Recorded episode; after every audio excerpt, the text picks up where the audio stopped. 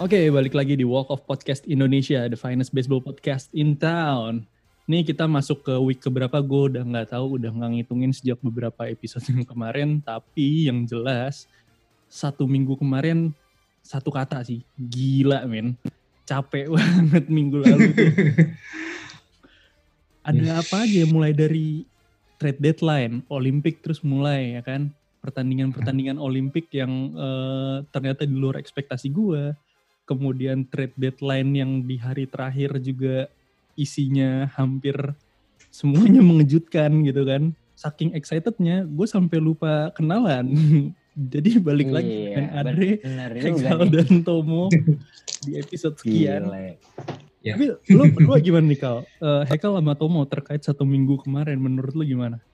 Gak, gak berhenti berhenti ya kayak apa ya vibe-nya Olimpik ya lu digiring untuk selalu nonton, selalu ada match terus ya gue tahu lu nonton nonton MLB juga seperti itu tapi gue ngerasa ada yang beda aja sih dan kayak uh, entah kenapa di beberapa platform yang menyediakan untuk nonton secara online tuh sangat support banget gitu dan banyak gue lihat orang-orang oh ternyata ada pasarnya juga di Indonesia orang yang suka nonton baseball sih Dre gitu sih menurut gue. Bahkan di video.com yang nonton tuh ribuan loh. Kayak, iya, kayak itu dia. 1500, 2000 benar-benar. Gitu ya. Hmm Benar, benar, benar. Uh, maksud gue gini ya, uh, salah satunya yang bisa kita benchmark paling kan gue ngelihat misalnya lah ya contoh ya, uh, uh, apa highlight-highlightnya MLB kan sering dipost di YouTube ya, tapi gue jarang hmm. ada orang Indonesia komen di situ gitu kan. Nah hmm. tadi uh, yang kemarin Olimpik ini, kok jadi banyak banget ternyata yang nonton. Gue juga kayak, oh gila ternyata gue nggak tahu memang mereka fans atau kayak cuman eh gue mau nunggu olahraga yang uh, cabang olahraga yang gue pingin tonton ya selingannya baseball gue nonton aja kan gue nggak tahu juga ya tapi kayak hmm ya yang nggak yang nggak tertarik dengan baseball dan nggak tahu bahkan tentang baseball aja gue lihat beberapa ada pertanyaan nanya-nanya hmm. ini gimana sih? Ini maksudnya dipukul apa gimana sih bolanya? Ya berarti memang cukup menarik bukan cukup menarik sangat menarik sih bahkan memang baseball di Olimpik kali ini gitu sih. Lo gimana Tom kira-kira? Satu kata sih nggak masuk akal ini dua minggu terakhir. Aduh pening gue liatnya. Udah trade deadline kayak gitu ternyata olimpiade gila juga gitu kayak uh, kayak gue mikir kayak olimpiade wah bakal flat nih bakal nggak banyak yang nonton ini hmm. VPN udah dikasih Pakpok ya shout out buat Pakpok ID udah ngasih alternatif selain di video hmm. udah ngasih buat VPN dan sebagainya terima kasih ya makasih banyak loh hmm, tapi ya tadi seperti ya kalau bilang kan nggak nggak semua orang mau nonton di VPN jadi ya untuk 3000 dan sampai paling banyak pas softball kemarin kan 4000 gitu. Kayak itu udah udah luar biasa itu. Terlebih kan uh, per 2021 ini MLB udah nggak ditayangin di ini di Indonesia dan region Asia Tenggara ya. Itu hmm. yang bikin gua kayak wah ada pasarnya juga nih sabi ini hmm, tapi menurut gua yang kacau banget nih karena uh, per episode ini tayang ternyata udah tinggal empat tim doang di Olimpiade ya. Sebenarnya cuma enam yeah. tim sih tapi udah bener-bener tinggal berempat doang gitu. Yang perlu di highlight adalah Israel sama Meksiko ternyata juga ngasih perlawanan yang cukup signifikan. Itu gue hmm, kaget sih Tom. Itu gue gua tidak menyangka ternyata uh, Israel sama Meksiko bisa memberikan sebuah perlawanan. Ya kalau misalkan pas mereka ketemu kan kita tahu skornya 12-5 tuh uh, di awal Israel, Israel leading 6-0, kemudian dikejar uh, sama Meksiko jadi 6-5, tapi walaupun hmm. endingnya di 12-5 12-5 uh, apa ya?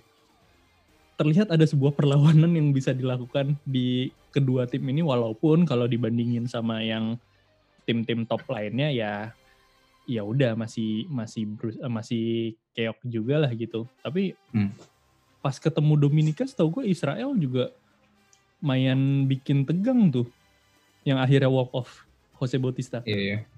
Cuma lawannya Jose Bautista, Pak.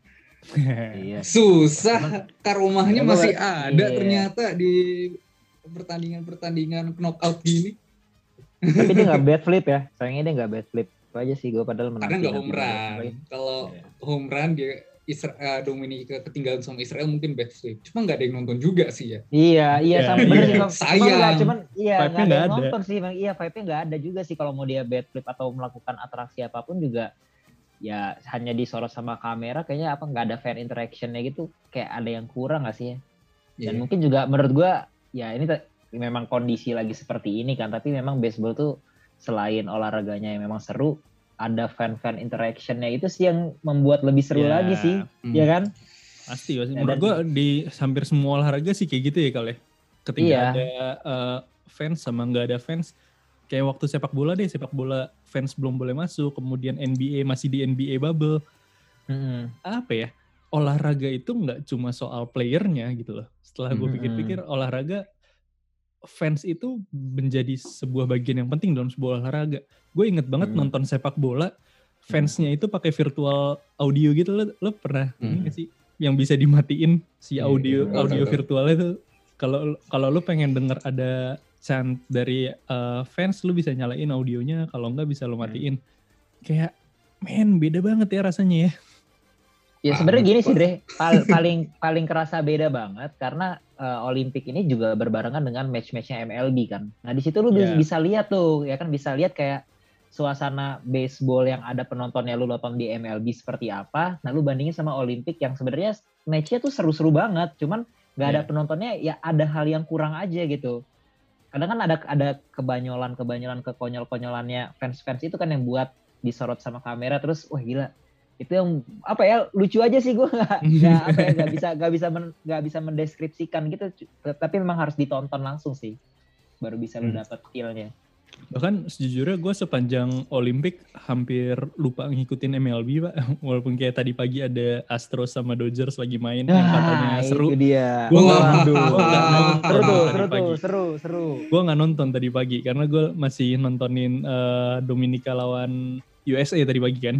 Iya, Hmm. sih. Tapi di kolom komennya video.com gue cukup missed sih. Ini eh, shout out to video.com terima kasih sudah menyiarkan baseball dan menerima masukan-masukan kami yang di kolom live chat. Itu adminnya gue salut sih sama video.com. Bentar, bentar. Nih video.com dulu nih. Gue mau memuji-muji video.com dulu.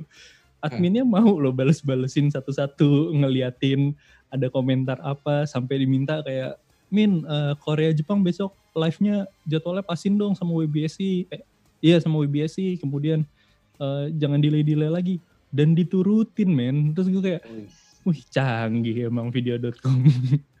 Terus tapi gue emang lupa.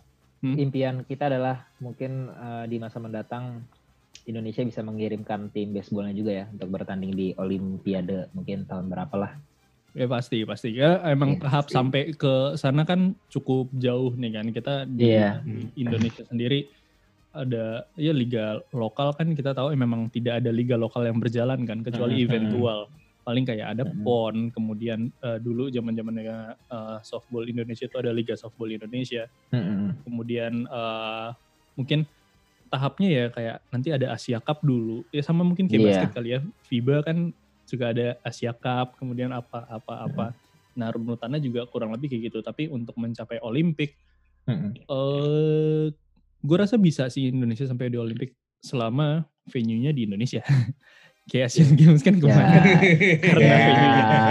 venue-nya Iya, Eh, kema- kemarin kan karena itu. karena venue-nya di Indonesia makanya Indonesia eh, turun tim buat Asian Games kan karena setahu gue Hmm. kalau venue-nya nggak di Indonesia levelnya Indonesia belum masuk buat Asian Games Eh, correct me if I'm wrong ya tapi Mm. seingat gue eh, belum masuk Nah, lu nggak tahu berarti ada caranya.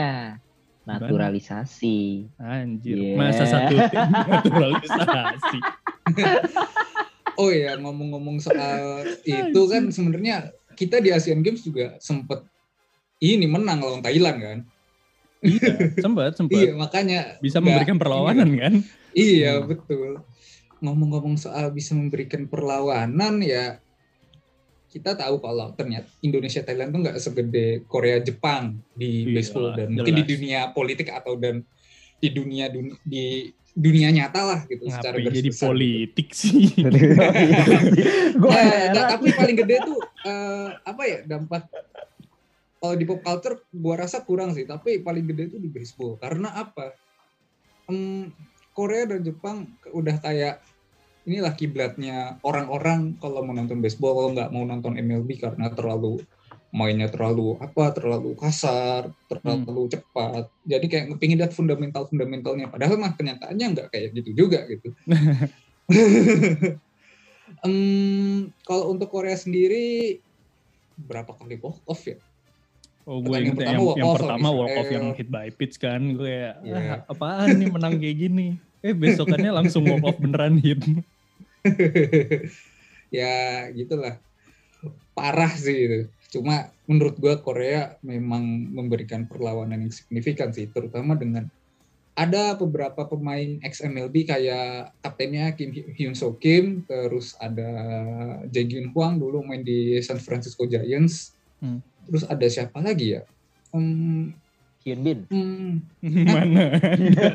Hyun Bin ngapain? Hyun Bin suruh pacaran dulu ya. Tiba-tiba Hyun Bin.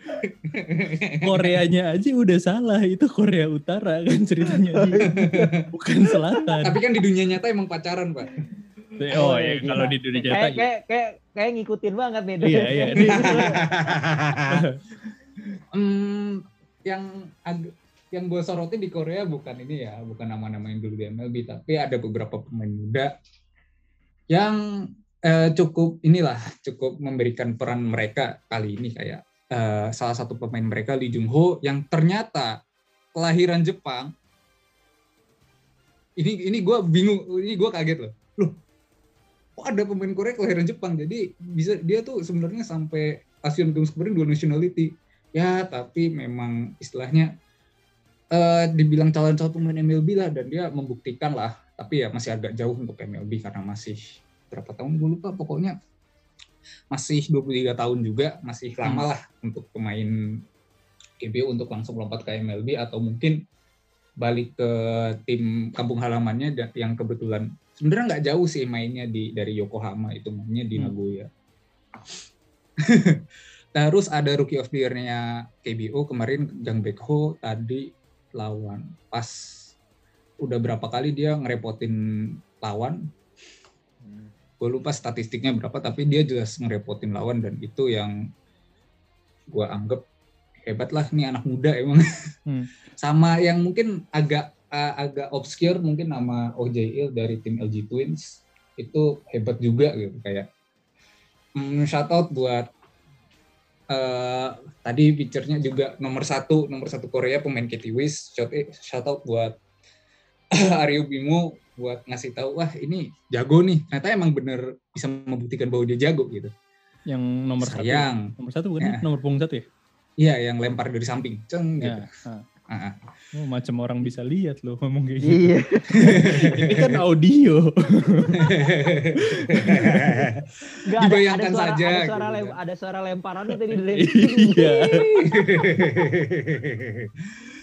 hmm, tapi ya Amerika Serikat juga kita tahu lah memang powerhouse walaupun isinya kalau nggak pemain ex MLB, pemain minor leagues, Hmm. Yang gue sorotin paling ex Yankees Tyler Austin yang dulu home run bareng Judge tapi sekarang jadi main di Jepang dan kebetulan kan emang turnamen ini main di ballpark kandangnya dia jadi dia udah tahu gimana sih cara mukul home run yang enak gitu dan dia akhirnya udah membuktikan kalau nih gue nggak gue nggak karatan nih selama main di ini ya hmm. gimana ya keren sih dan satu nama lagi um, pemain mudanya Tristan Casas yang mukul di belakang. Kebetulan um, mukulnya di belakang Austin dan bagi gue um, Red Sox uh, beruntung sih dapet dia, punya dia gitu kayak bisa bar main bareng sama Bobby Dalbec yang sekarang lagi agak turun gitu. Dia berarti uh, minor league-nya Red Sox. Ah. Di Paw Sox dia. Iya di Paw Sox. Oh, Paw Sox. Tapi emang kalau misalkan kita bicara tentang Korea kayak tadi ada uh, banyak pemain ex MLB ataupun di Jepang. Ya memang isi dari tim Korea dan Jepang ini dalam tanda kutip all star-nya mereka yang turun kan untuk ajang ini. Hmm. hmm. Untuk hmm. ajangnya si uh, Olympic. Meanwhile USA eh, nggak uh, bisa menurunkan tim terbaiknya karena mereka lagi uh, ada season berjalan di MLB tapi kelihatan tajinya gitu loh. Maksudnya dengan tim hmm. yang dibawa sama minor league sama ex uh, eh, MLB MLB player juga yang udah pada apa jatuhnya retire atau, atau free agent gitu loh. Main di luar, ada yang main atau, di luar. Atau gitu. ya, atau main di luar, dia masih bisa bertahan sampai sekarang uh, di semifinal lagi nunggu uh, Korea besok kan. Hmm. Korea untuk uh, perebutan di medali Satu slot di final. Ah, satu slot final berarti. Satu slot final Hmm. sama satu slot eh, lawan Dominika untuk pertandingan perunggu ya kan. Hmm. Tapi yang jelas apa ya? eh, dari hari ini, dari hari podcast ini tayang berarti hari Kamis tanggal tanggal 5 Agustus eh, kita akan melihat semifinal dan final dalam dua hari ke depan. Kemungkinan Hmm. finalnya akan ada di tanggal 7 gitu kan. Mungkin Walk Off akan join juga nanti di livevideo.com. Apa kita bikin Discord ya? Wah. Wah, bisa sih. Menarik nih. Nah, kemarin ada juga di kolom chat eh, dia bilang kan kayak nih abis eh, event ini kelar udah pada mencar lagi nih kan nggak ada nggak ada satu kanal yang sama eh, untuk bisa bahas baseball kalian tetap bisa bahas di kolom komen walk off tenang tenang tenang Hmm. video Gak bakal kita private juga kan? iyalah akunnya aja pengen dikenal masa gue private. Gimana sih? sia-sia banget gue ngejar posting tiap hari tiap hari gue private mending gue bikin second account followingnya banyak followers nol Waduh, ngeri banget tuh. Waduh. tapi eh, setelah tanggal 7 kita akan eh, selesai di Olympic tapi tetap kita akan terus posting karena masih ada liga berjalan nih kita masuk ke MLB yang udah di paruh kedua musim Hmm. Eh, sekarang Agustus September Oktober udah masuk Hmm. ini ya postseason ya Hmm. Oktober Iya, akhir Oktober udah postseason. masuk position. Ini yang gue bilang minggu lalu adalah eh, minggu hektiknya MLB, kita bicara tentang trade deadline. Hmm. Gue mayan kaget sih dengan nama-nama eh, yang keluar ya, yang di trade gitu, mau maupun tim-tim yang mendapatkan trade tersebut. Kayak misal Dodgers deh, ini yang, paling gue inget aja nih.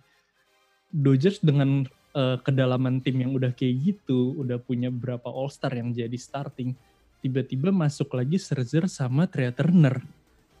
Itu kayak men di bullpen lo udah ada Kershaw, udah ada Bauer ya kan, Bueller masih ada. Sekarang masuk lagi nih Scherzer sama Denny Duffy. Mau seberapa dalam lagi itu rotation pitcher lo? Gimana ya? Jadi eh, ngelihat Dodgers ini eh, gue sebenarnya jadi teringat ada apa dengan kota LA sih ya kayak apakah Hmm. memang semenarik itu untuk bermain di Los Angeles atau gimana?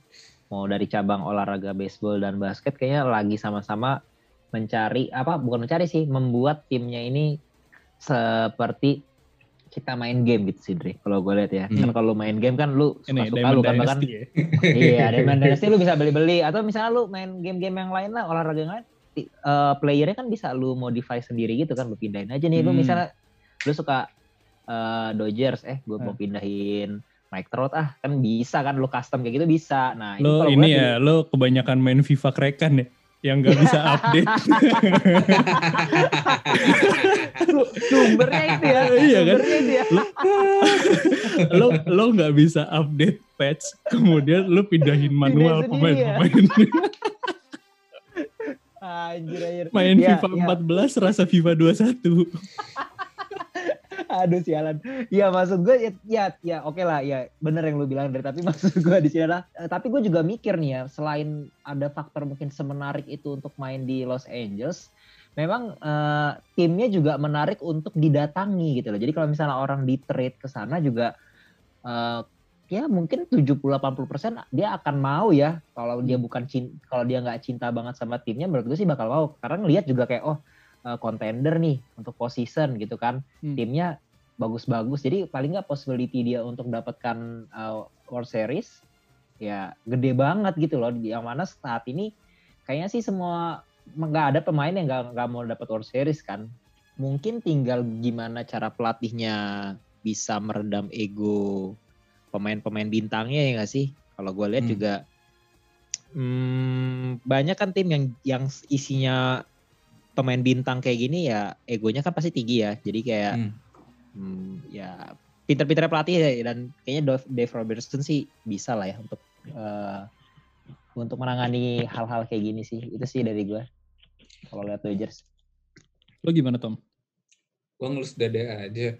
Gila Dodgers. Gila. kayak eh, mereka emang ngorbanin banyak sih kayak mereka ngebuang top catching prospect mereka kayak Bertuis terus juga pitcher mereka Josiah Gray yang sebelum sebelumnya baru aja debut di bareng Dodgers dan dia tuh potensi jagonya juga tinggi banget apalagi kalau mungkin pindah ke Nationals dia paling cuma ngebantu apa ya ngebantu mungkin ngebantu Strasbourg sama Corbin di sisa masa bakti mereka gitu kan.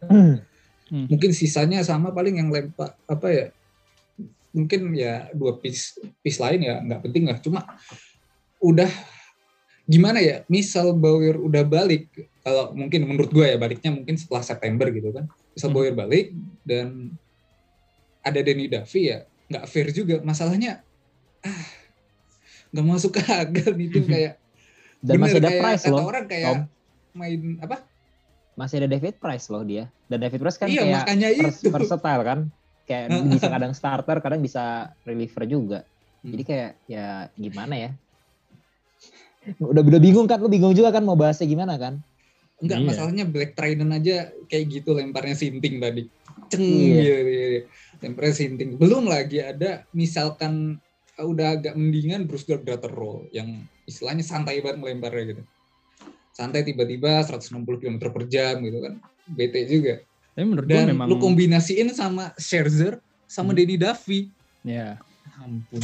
Tapi menurut tapi gini, juga tapi, tapi ini juga sih uh, sebagai tim yang dalam tanda kutip ngeja, menjaga world champion mereka tahun lalu, menurut gue hal-hal yang mereka lakukan ini apa ya emang wajar wajar gitu malah kalau gue ya ngelihatnya sebenarnya jadi hmm. dari uh, dua tiga tahun ke belakang ini sebenarnya tuh Dodgers tuh kayak punya dua opsi ya kalau lu lihat ya jadi kayak lu mau gimana nih sekarang tim lu lu mau nge-build sebenarnya lu banyak uh, lu punya banyak prospek yang bakalan jago ya tapi lu harus uh, uh, apa ya nunggu waktunya gitu loh. Lu harus uh, spend hmm. mungkin 2 sampai 3 tahun karena kalau kita lihat sebelum ini waktu dia nge-trade uh, Mookie Betts itu kan prospek juga tuh Verdugo dan hmm. dan dan yang di trade itu yeah, selalu prospek-prospeknya dia. Jadi sebenarnya Dodgers tuh udah punya opsi. Jadi oh, gue mau kayak uh, ke depannya ini yang ada di farm gue ini gue kembangin atau gue mau ngejar championship dalam beberapa ta lima tahun inilah kita bilang ya. Lima tahun ini sebanyak banyaknya nah dan gue lihat sih memang Dodgers lebih milih yang opsi kedua kan daripada ya udahlah gue juga nanti bakalan gambling mungkin kalau gue uh, apa kembangkan farm gue udahlah gue trade aja sama superstar superstar. Yang penting gue dapet hmm. championship nih paling nggak dalam berapa tahun ke depan nih. Cuman bakalan zong banget nih kalau ternyata kagak dapet ya kan? Iya sekarang pasti. iya kan? Dan sekarang lagi pasti. trennya itu uh, gimana ya? Uh, banyak tim-tim yang mungkin sebenarnya nggak perlu semuanya uh, pemain bintang tapi harmoni permainan itu ada gitu loh. Jadi kayak ya terlepas dari faktor luck ya kalau di baseball juga pasti adalah faktor luck itu kan juga ada Cuman ya hmm. kalaupun nanti misalnya Dodgers di World Series ketemunya sama tim yang underdog ya jujur aja sih gue bakal support yang underdog sih. Kayak juara ya gak sih? Siapa yang gak suka underdog iya. story kan? iya kan bener kan? Bener kan? Jadi itu tadi sih poinnya adalah ya Dodgers sebenarnya udah punya opsi dari dua tahun dua tiga tahun terakhir ini. Cuman ya dia mengambil untuk yang uh, bisa kita bilang jalan pintas nggak tuh Tom? Gue nggak tahu deh apa sebutannya tapi kayak ya udah gue maunya uh, semua superstar aja deh. Yang penting gue or nothing. Iya. Semua atau nggak sama sekali gitu. Bahasa iya, kerennya ya. Iya dan menjadi orang kaya.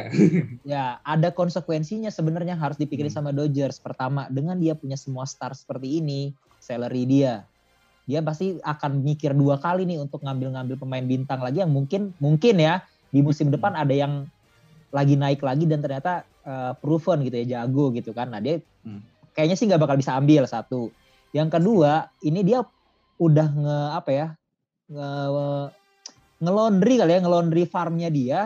Hmm. Ya konsekuensinya adalah ketika ini semua pemain-pemain yang udah berumur ini uh, entah pensiun atau kontraknya habis nggak di, dan gak, dan nggak diperpanjang, ada kemungkinan besar banget Dodgers ini akan flop sih ke bawah karena ya farm lu nggak punya, bargaining chip lu nggak ada, terus pemain-pemain star lu udah pada pensiun atau udah ya udah menurun lah gitu sih kalau menurut gue sih. Ada konsekuensinya juga sebenarnya. Tapi menurut lu mereka uh, seberapa versatile si line up yang mereka punya sekarang nih? Dalam arti apakah dalam satu dua tahun atau maksimal tiga tahun ke depan mereka bisa bertahan dengan uh, sistem kayak gini? Dengan mereka selalu narikin pemain-pemain bintang untuk dalam tanda kutip menjaga World Series-nya? Atau ya uh, apa ya mereka harus punya line up yang prospek hmm. juga kan? Ya, ya untuk ganti orang-orang ini nih. Nah kalau menurut gua yang mungkin ya dan uh, yang dan mungkin akan dilakukan sama Dodgers ya itu seharusnya gini sih.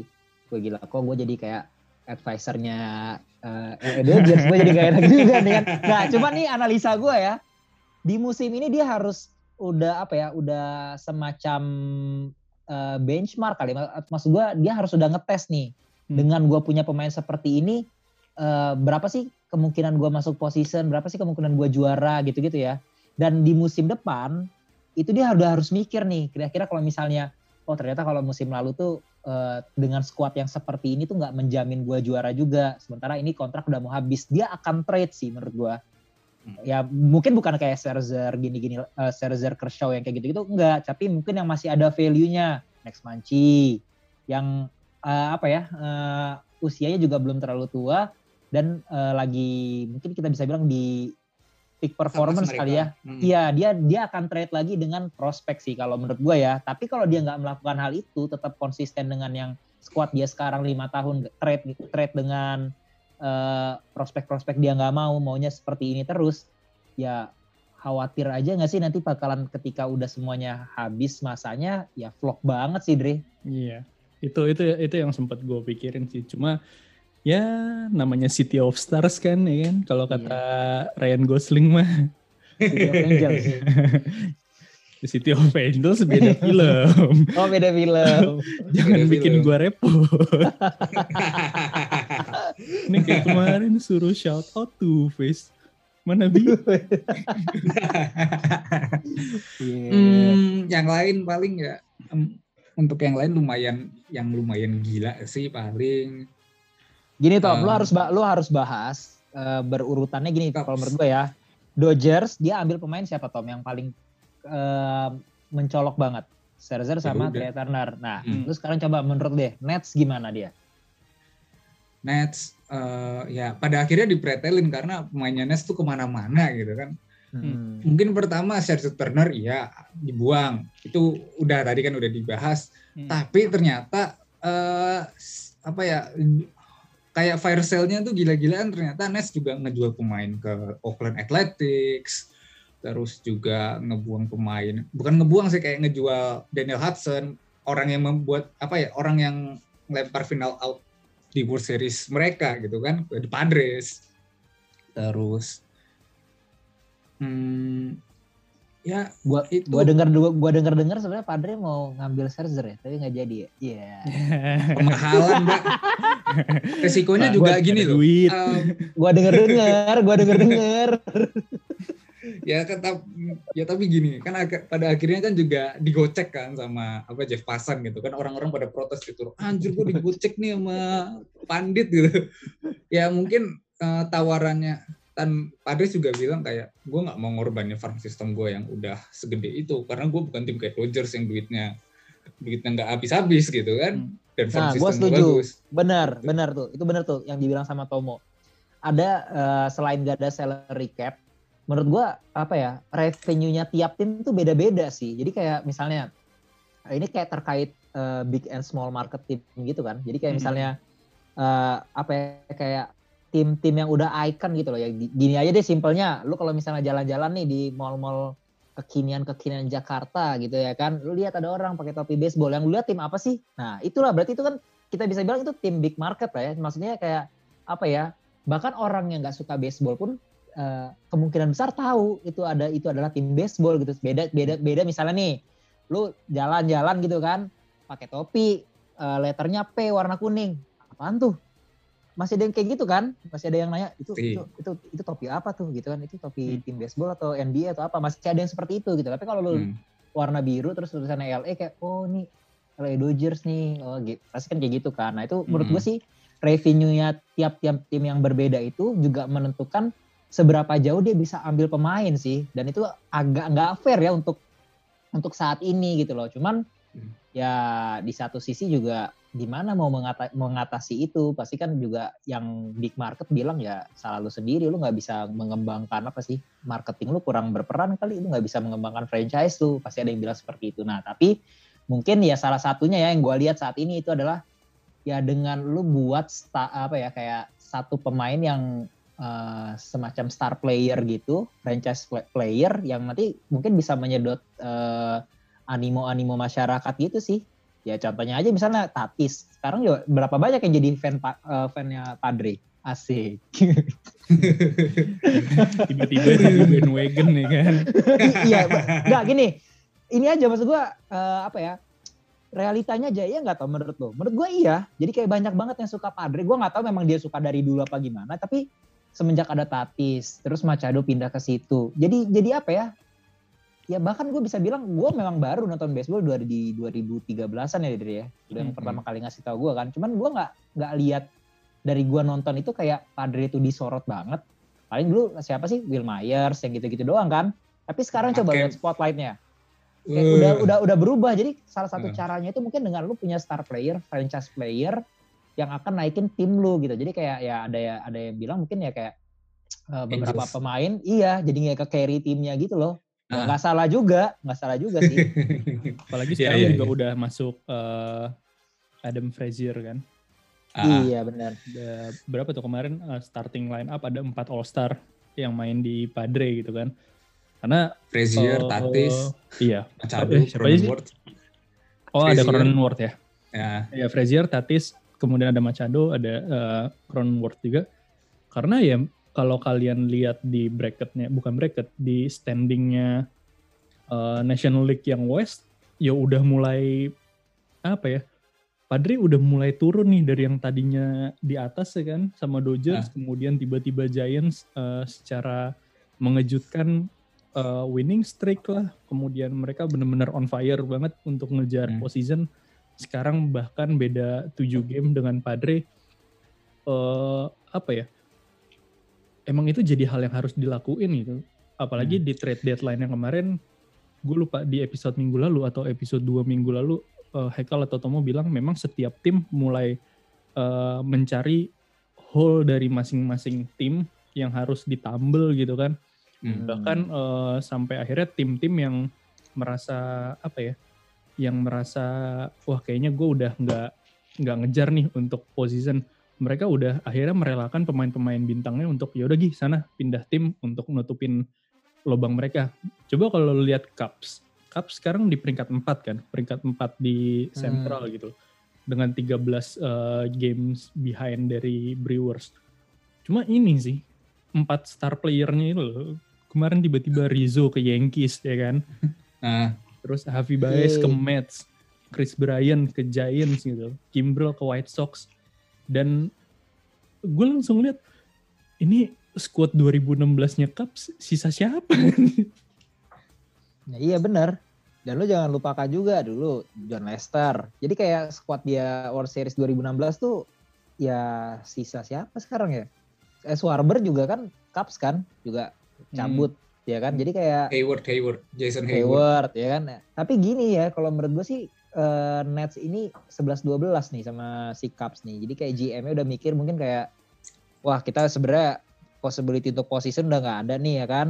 Hmm. terus kita punya beberapa star nih. Mau nggak kita game bukan gambling ya mau nggak kita uh, beranikan diri aja udahlah kita lepas. Kita dapat uh, prospek yang uh, mungkin bisa menggantikan mungkin ya. Karena kan sebenarnya prospek itu kita nggak tahu benar-benar akan bisa jadi star apa enggak gitu kan. Hmm. Tapi kalau gue lihat at least Nets sama si Cubs ini dapat yang lumayan setimpal ya walaupun mungkin kalau kita bandingkan uh, kita apa ya kita kita bandingkan ya nggak bisa juga karena satu yang udah star player yang satu masih prospek gitu kan tapi at least gue lihat kayak lumayan bagus ya ya mungkin fansnya juga mungkin fansnya sedih. Cuman ya ini mungkin jalan yang terbaik yang diambil sama GM-nya gitu kan. Iya, gua, lu tong.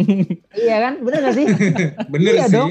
Ya, iya, maksud gua, sih, bener. maksud gua gini, maksud gua gini. Menurut gua ini ada sebuah apa ya? Sebuah keberanian dari GM-nya Nets dan uh, Cubs ya. Ini ini bukan hmm. gua membela, cuman kan orang banyak banget yang suka apa ya yang saat-saat ini tuh kayak ngehujat habis-habisan gila lu parah banget lu tim semua lu lu jual-jualin pemain bintangnya lu mau dapat sponsor apa lu mau dapat daya tarik apa dari penonton-penonton dan fans-fans lu fans lu pada kecewa semua gitu kan. Hmm. Cuman menurut gua ya ini sebuah keberanian aja gak sih? Emang sekarang dia dihujat, cuman coba tunggu deh tapi uh, dua tiga tahun lagi.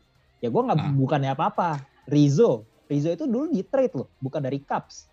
Hmm. Iya kan? Ya dari Padres dulu. dari Padre. Keberanian siapa? GM-nya. Iya. Ya kan? Ah. Mets misalnya dulu ngambil Scherzer. Itu kan dia eh, ini kan sign kontrak kan dulu dari Ya, Tigers. free agent. di- Free agent. agent. Dari tanah. Maksud gua, iya memang lu di sini sekarang posisinya GM GM itu bakalan dihujat, cuman juga harus diperhatikan yang dia ambil tuh siapa gitu. Ini apa ya? eh, yang gue simpulkan dalam kurang lebih eh, ya perbincangan kita kali ini ataupun kalau gue ngelihat MLB dari hari ini ke belakang kita ngelihat wajah-wajah yang berubah gitu loh. Kita ngelihat Pasti. Nolan Arenado yang udah nggak pakai seragam Rockies, ya kan? Iya benar, benar. Kita iya. ngelihat eh, Colton Wong yang udah nggak pakai seragam eh, Cardinals. Cards. ya. Iya. Sekarang Rizzo udah pakai seragam Yankees, Baez Hmm. udah pakai seragam Mets, Bryant Hmm. udah pakai Giants, Giants. Hmm. Kimbrel pakai White Sox, lo akan ngelihat orang-orang ini udah nggak sama lagi gitu. Ketika Iya. Tapi gue masih, tapi gue, tapi gue masih melihat River Story, jersinya sama. Iya. kalau itu itu Aduh. tim yang bodoh oh gitu. menurut gua. mungkin gini mungkin gini Eh, kalau dari gue ya Rockies tuh nggak berani inilah nggak berani ngebuang story sama mungkin Charlie Blackmon karena mereka pasti mintanya lebih gitu dan mintanya gede kayak min- pas minta Arenado aja iya, dikasih mereka top baru keluarin itu. Arenado gitu loh. Ah-ah. Jadi kalau Kayak, mereka jangan kehilangan story lagi kayak ya udah end of story lah buat Rockies kalau kayak gitu. Buset, Ya. GM, banget. game over Jadi Start dari buat temen-temen yang masih pada punya jersey pemain-pemain ini di tempatnya yang lama, mohon dipertahankan karena siapa tahu harganya naik kalau kalian jual lagi. Iya, oh bener banget lu Dre, sumpah. Karena bener. isinya Nah, kayak- emang iya. emang legend dari bukan legend sih, ya emang icon dari tiap tim kan. Lo ngomongin Iya, bener sih. pasti Rockies, lo ngomongin Colton Wong pasti Cardinals, Baez pasti Mets, Bryant eh Eh. pasti Cubs ya kan, Bryant pasti Iya. Cubs. Lo nggak akan pernah ngelihat Chris Bryant pakai nomor 17 warna oranye gitu. Kurang lebih eh, itu sih, gue penasaran dengan sisa second half dari MLB di mana tinggal satu setengah bulan lagi kita akan melihat postseason. Hmm. Eh, tim-tim yang di atas gue rasa udah apa ya? Gue nggak bisa bilang mereka nyaman sih. Kayak Mets dikejar Phillies, kemudian eh, Giants dikejar Dodgers, di bawahnya eh, Rays dikejar sama Red Sox. Bahkan dikejar Yankees juga gitu kan Waduh, se, se, jangan. se, ini Hekal yang depan nih kayak gini nih. Gue udah berusaha tidak ngangkat tadi Tom. Mancing, mancing. tapi dikejarnya gini Mancing, mancing, tapi dikejarnya gini Eh, bagi gue Yankees tuh ngejarnya ngejar slot wild card kedua gitu kan bukan ngejar juara cuma ngejar doang tapi untuk Ya, jadi iya, juara iya. ya eh, harus ada keajaiban gitu dari pemain Ya. baru mereka Joey Gallo karena apa Toronto Blue Jays juga masih bisa ngejar gitu mereka baru dapat eh, saudara iparnya si Baez Jose Berrios dari Twins. Dan ya seperti yang tadi udah dibilang mereka juga dia tuh ngebuang apa ya bukan ini ya dia tuh ditukar sama dua top prospeknya Blue Jays Hmm. Austin Martin sama sama Simeon Woods Richardson. Dan dua-duanya ini top prospek gitu. Kayak memang Twins eh, ya tadi seperti Cubs sama Nets tadi ingin rebuild dan memperkuat tim mereka untuk dua tiga empat lima tahun ke depan gitu Ya kita ya lihat pasti ini sih. gitulah kita lihat ya kita akan lihat tim-tim ini yang mana yang lagi rebuild, mana yang lagi ngejar position. Terutama yang lagi position kita akan lihat dalam satu setengah bulan ke depan. Sementara yang rebuild ya kita lihat dalam uh, season depan ataupun season uh, berikutnya gitu. Apa yang akan terjadi sama mereka. Tapi uh, untuk sekalian untuk podcast kali ini di episode kali ini tadi kita udah ngomongin uh, Olimpik udah masuk semifinal. Nih kita ini lagi nggak nih? Tebak-tebakan lagi nggak nih?